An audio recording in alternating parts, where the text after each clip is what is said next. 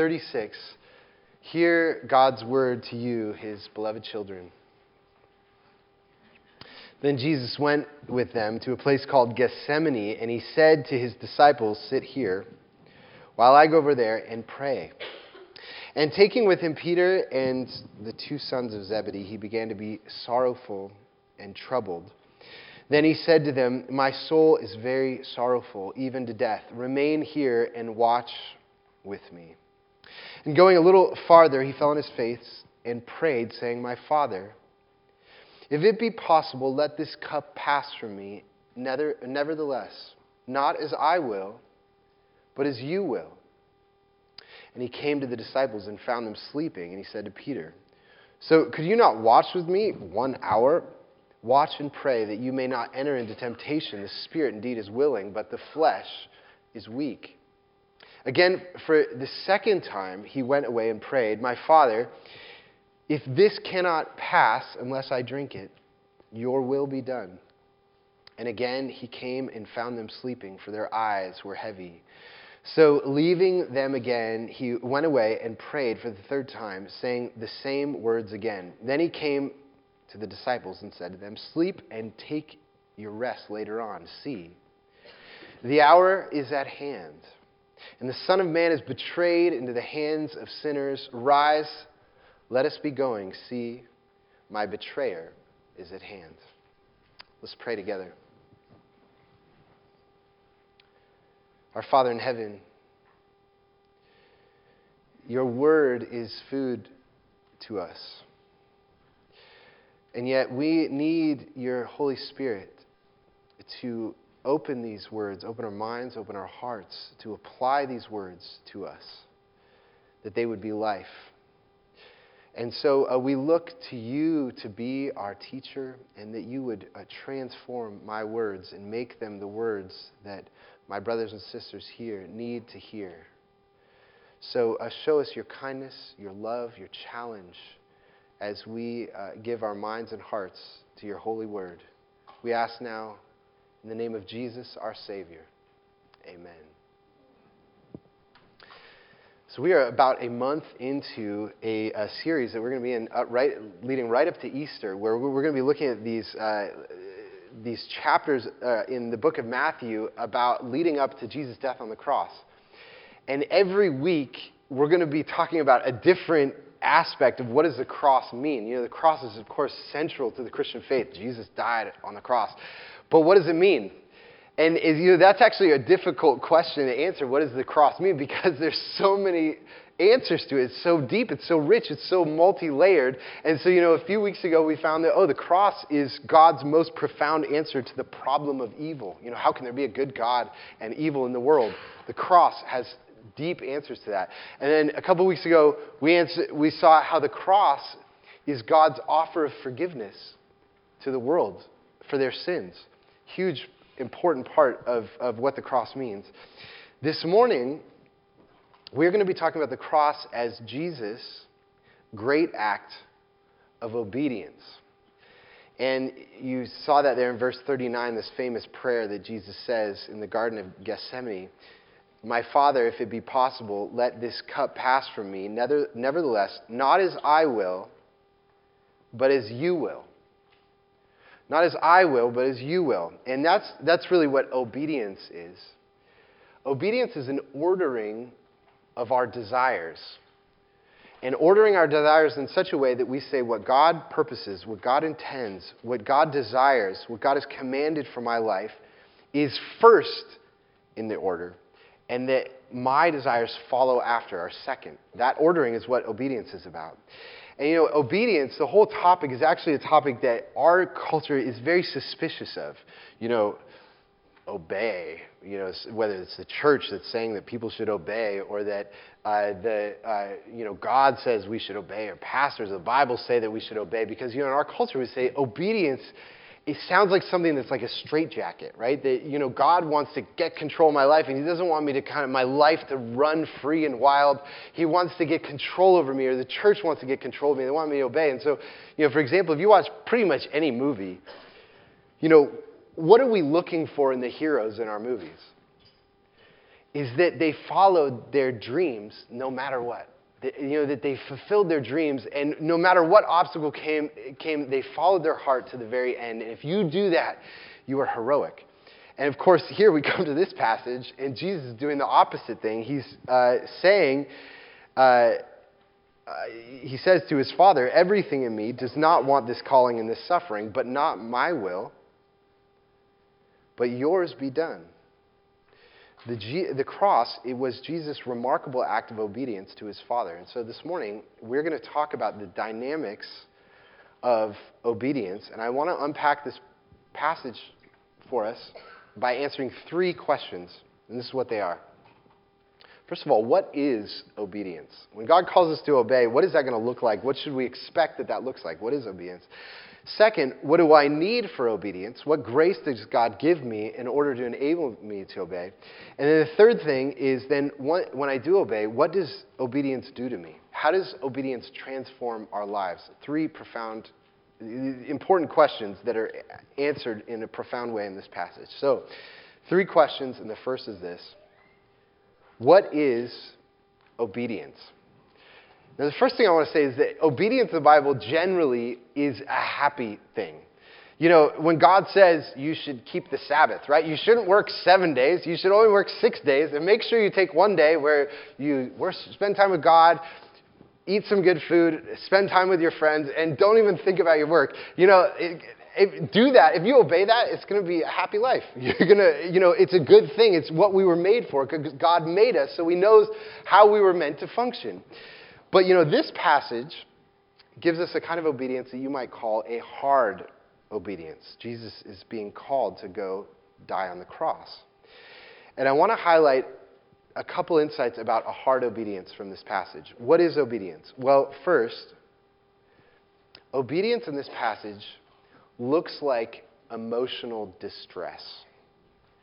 Obedience looks like emotional distress. It's probably one of the most striking things about this passage is here's God become a man in Jesus, and, it, and, uh, and he experiences an intense uh, amount of uh, emotional uh, distress here as he approaches the cross. Look at what verse 37 says.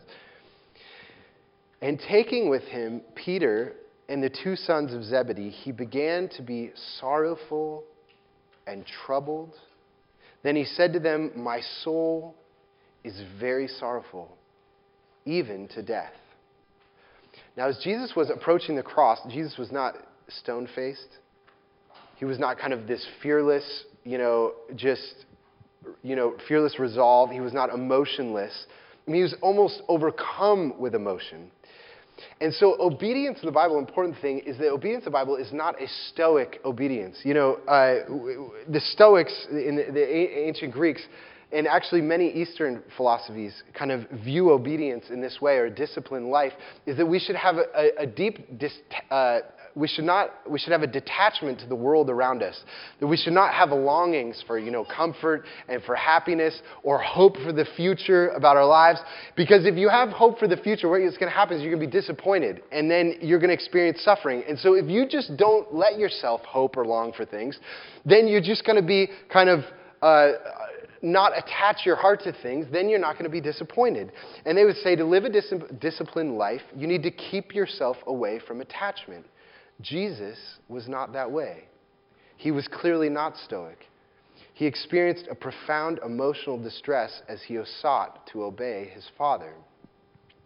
And I think um, many of us think that what a life, if you were to obey God, it would look like having your emotions under control. You know, that you feel confident, that you'd feel purposeful, that you feel clear headed. And so, you know, let me give you an example. You know, for some of you, if you know, the Bible gives many commands about uh, experiencing reconciliation. You know, if you have a conflict with someone, especially someone in the church, you're supposed to go and talk to them. And like, or if they've sinned against you, you go tell them you sinned against me, and you know we need to work this out.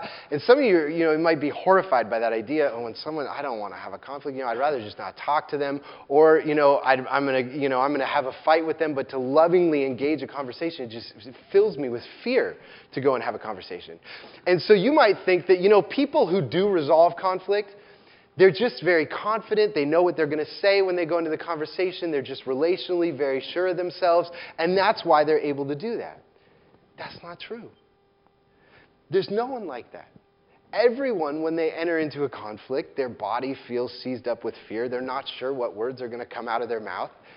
And what obedience looks like is says, I'm going to take this body that is in emotional distress, that I'm thinking about all kinds of things in my head. I don't know what I'm going to say. I'm going to take my body and I'm going to put it in the conversation and I'm going to trust God and see what He does.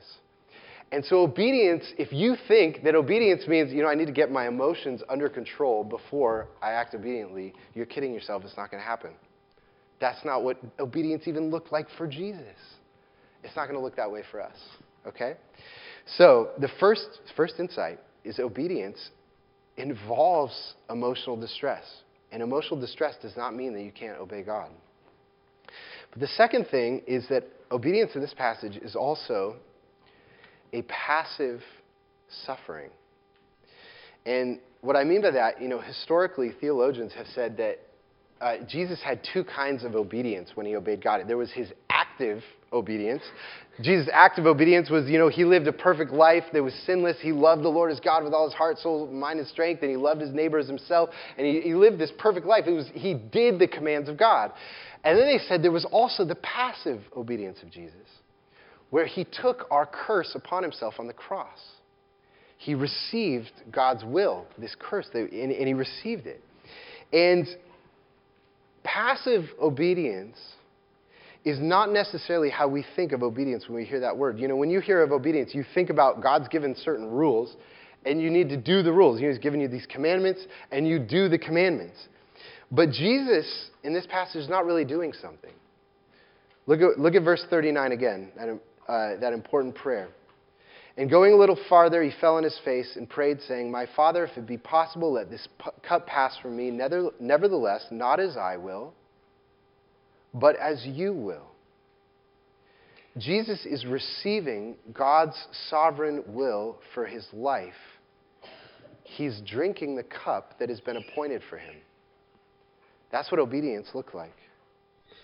And you know, for many of us here, the most important obedience we will do in our life is not actually an obedience to a command it's going to be an experience you're going to walk through.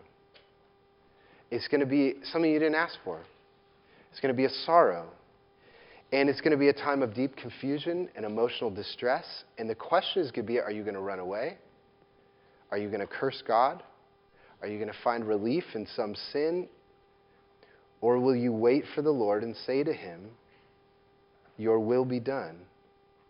I trust you are good and your plan is good, even if I can't see it right. And in many ways, that's, that's, a, that's a whole different kind of obedience.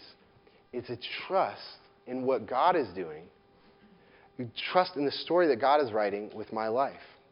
And so, what is obedience? First of all, you see two things. It, obedience often looks like emotional distress. It's not stoic, kind of like stone faced and I'm invincible confidence. is trust God even when my emotional life is in complete turmoil. And, and then um, it's also passively receiving, saying to God, Thy will be done. Whatever your purposes are, they may be mysterious to me. I trust that they are good. Now, for some of you, you might say, wow, okay, actually, that kind of obedience is a lot harder than the list. You know, if there's just a list of things I need to do and check them off, I could probably do that. But receiving God's mysterious sovereign will and, and walking through distress that He might appoint for my life and trust that His purposes are good, that's like, how could I ever do that? I'm not even sure I could do that. You know, my emotions are so powerful. And so this leads to a second question for this passage is not just what is obedience, what should we expect it to look like, but what do we need for obedience? And we see a few important answers in this passage. First thing we see we need is we need community. And you know, a major portion of this text where Jesus is praying in the garden is his interaction with the disciples. And you know, he particularly brings his three closest friends, the disciples, Peter, and then the sons of Zebedee, that's James and John. They're his most intimate friends. And he says that I want you with me. And you see there in the end of verse 38, this is what he says to them. He says, Watch with me. Just stay awake. Just be there. I'm about to go to the cross, and I want someone there who's alert and who's with me. And Jesus wanted human companionship as he was called to this act of obedience. He didn't want to be alone. Which tells us that if God himself, when God becomes a man and has to obey God, if he needs other people there, if he's going to be able to walk through it, if he needs it, I can guarantee you, you need it as well. When you are facing a passive obedience where you have to say to God, Thy will be done, you will often want to run away and be alone right? Because, you know, if you're in emotional turmoil, right, and there's emotional distress, you're like, I don't know what I'm going to say to people. I'm probably going to, maybe I'm going to talk too much and gush too much about what I'm going through, and it's hard for me to interact and be social. And so maybe it'd just be easy if I just isolate myself and I just be alone. But you will not endure alone. You will not be able to hold fast alone. One of the most important graces God gives you to be able to obey Him is other people. You need them present, you need a community. But you know, it's interesting. Many of you may resonate with that. I say, yeah, oh, I like community. But what's interesting about this passage, Jesus said, yeah, I need my friends near me. And yet, of course, his friends failed him, right? I mean, that's one of the, the, the main things here. They, they, they, they falling asleep. They couldn't stay awake. They weren't with him. They weren't encouraging him. And, you know, that often happens is that we have this actually, gosh, I need, you know, goodness, I need uh, uh, um, community in my life, but those, they can't really come through for me. They can't give me everything that I need in order to walk with the Lord and to be with him. And oftentimes they won't be there. And so that's why, of course, we need a second thing for, for obedience. Not just we need community, we also need prayer. We need to be able to talk to God. And just, you know, this passage is kind of structured around these three events. You know, three times the disciples fall asleep. And then three times it says that Jesus prayed, right? Verse 39. And going a little farther, he fell on his face and prayed. Again, for the second time, he went away and prayed. In verse 44, so leaving them again, he went away and prayed for the third time, saying the same words again. And um, I think for many of us, we imagine that, you know, if I had a perfect group of friends that would walk with me, I could live an obedient life. I could do that, you know, if they were there. And so we are very eager about finding a community and finding ways to, find, to learn about community. How do I be a part of a community? Put myself out there to find a community. But are we as eager to learn to talk to our Father in prayer? To talk to Him, to go to Him, to learn how to pray. And of course, you know, prayer is an act of trust. It's where we learn to trust. You know, even that prayer to say to God, Thy will be done whatever you bring in my life, I trust you. That, saying that prayer is an act of trust. And that, because prayer is an act of trust, it's one of the reasons, one of the things that is a deep conviction of our church is that every week, one of the things that we're hoping to communicate as a church is the goodness of God. Because the reason we take control of our own lives or we isolate ourselves is because we do not trust in the goodness of God. It's hard for us to say, Thy will be done. We say, You know what? I want my will done. And because I don't trust your will is good. I think you probably want to hurt me. Or maybe I think you want to put me in a straitjacket and you don't want me to have freedom and you don't want goodness to run wild in my life. And so I'm going to take control of my own life. And so we need to hear over and over again that God is good. He actually knows us better than we know ourselves. He's far better than, than we are. His dream for our lives is far deeper and far more beautiful than ours is. And the reason that we don't obey God is not because we don't know the rules. I mean, probably most of you already know you should be in a community and you should be praying, right? It's not that we don't know the rules, it's that in our hearts we have not been able to trust that God walks with us and God knows us and trust in His goodness. And so prayer is about us learning that goodness. Now, I need to pause here for a moment Because so far, what have we said this passage is about? Well, obedience looks like emotional distress and saying that God is going to bring experiences into our lives that we don't we may not have asked for, and he's going to call us to walk through them and say to him, Thy will be done. And so we need to get in a community and we need to pray.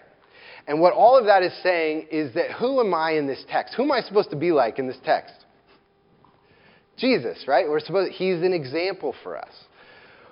But when we read this text, where are who should we identify with really in this text? Should we be identifying with Jesus? I think probably verse 40 is more who we identify with, right?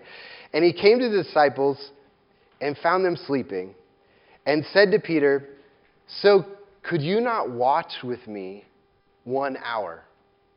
I mean, probably most of us say, yeah, I can't pray for an hour straight. I think I, I'm more like Peter. And, and then he says, watch and pray that you may not enter into temptation. The spirit indeed is willing, but the flesh is weak.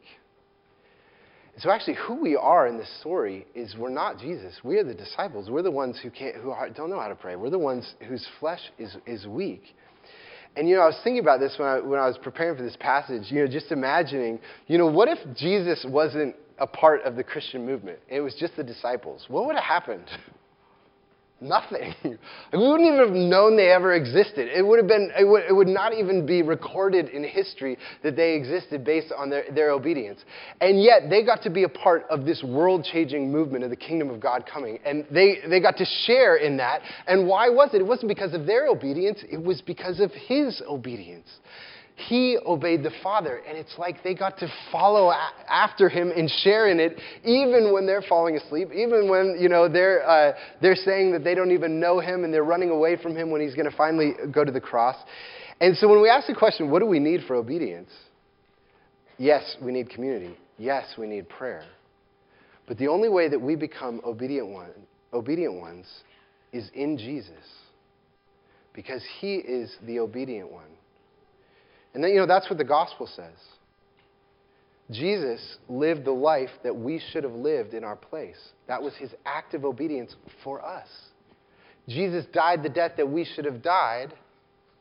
That was his passive obedience for us as a gift. And ultimately, what we need, actually, far more than looking at Jesus as an example of obedience, is we need him as our representative, our king, who is obedient for us. And what's going to happen is actually many of us are going to obey God. Many of us are going to experience sorrows in our lives that we will walk through. You will walk through them. And you will uh, trust God. And you will learn to pray. But that's not because you're heroic. It's not because you're strong. It's because you are in Christ and He is in you. And it will be by grace. And you will know that it was the obedient one who saw you through it because he had walked that path before you. And so this is what we have so far is that obedience is maybe something you didn't picture. You picture obedience as doing a list of rules, and it turns out it is trusting God in, in the midst of emotional distress. And, and the only way you can do that is with a community and learning to speak to your Father, but ultimately by being bound to Jesus by faith. But there's one last question that I want to look at from this passage that I think has an interesting answer, and this is what does obedience do to me?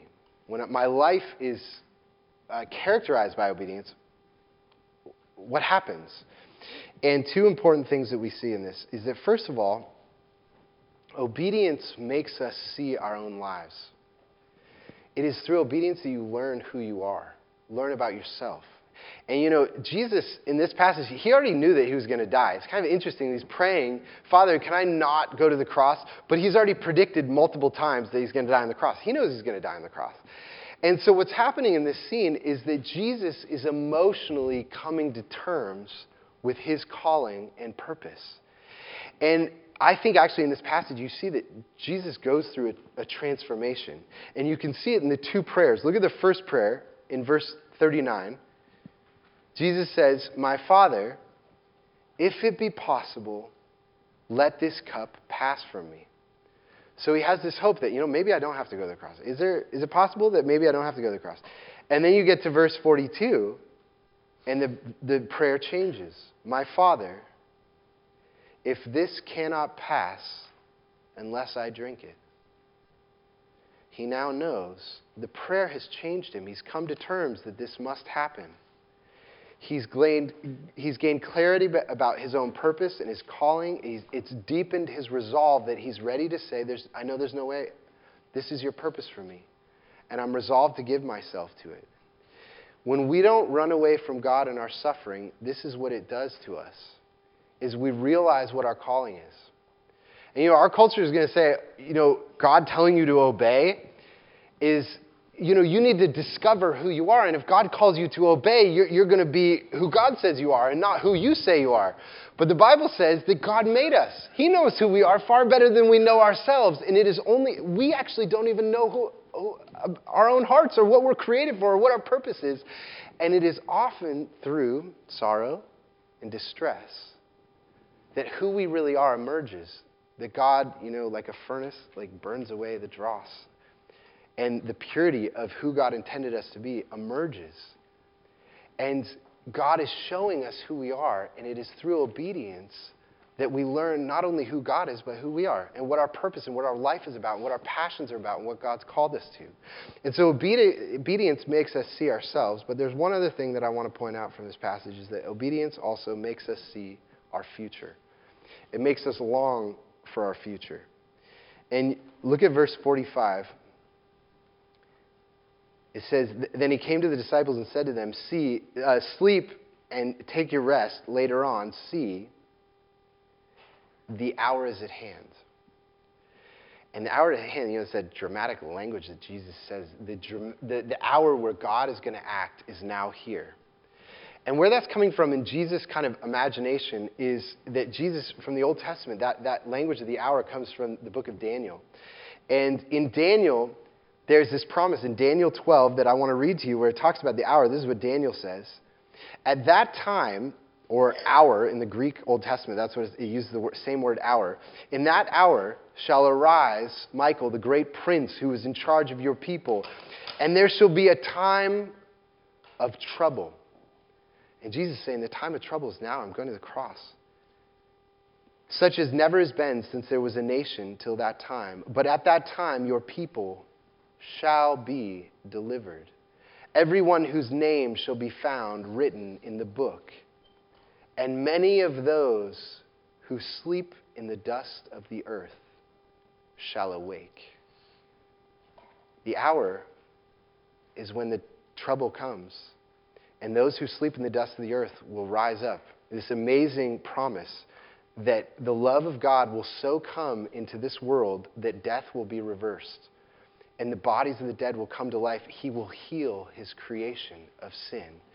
And Jesus has that in, in, an imagination of his future. And it turns out he knows that when he goes to the cross, the beginning of that rebirth, the beginning of that healing, the beginning of the reversal of death will happen in him. The Christian hope for the future is so immensely wild that God would heal human life and that we could have a share in that. Our longing for God's kingdom to come is deepened through obedience. And we say, I long for that day when Jesus will come. And the promise of the gospel is that in Christ, not only do we learn obedience, but in Christ, we have a share in the future that has begun in Him. Let's pray together.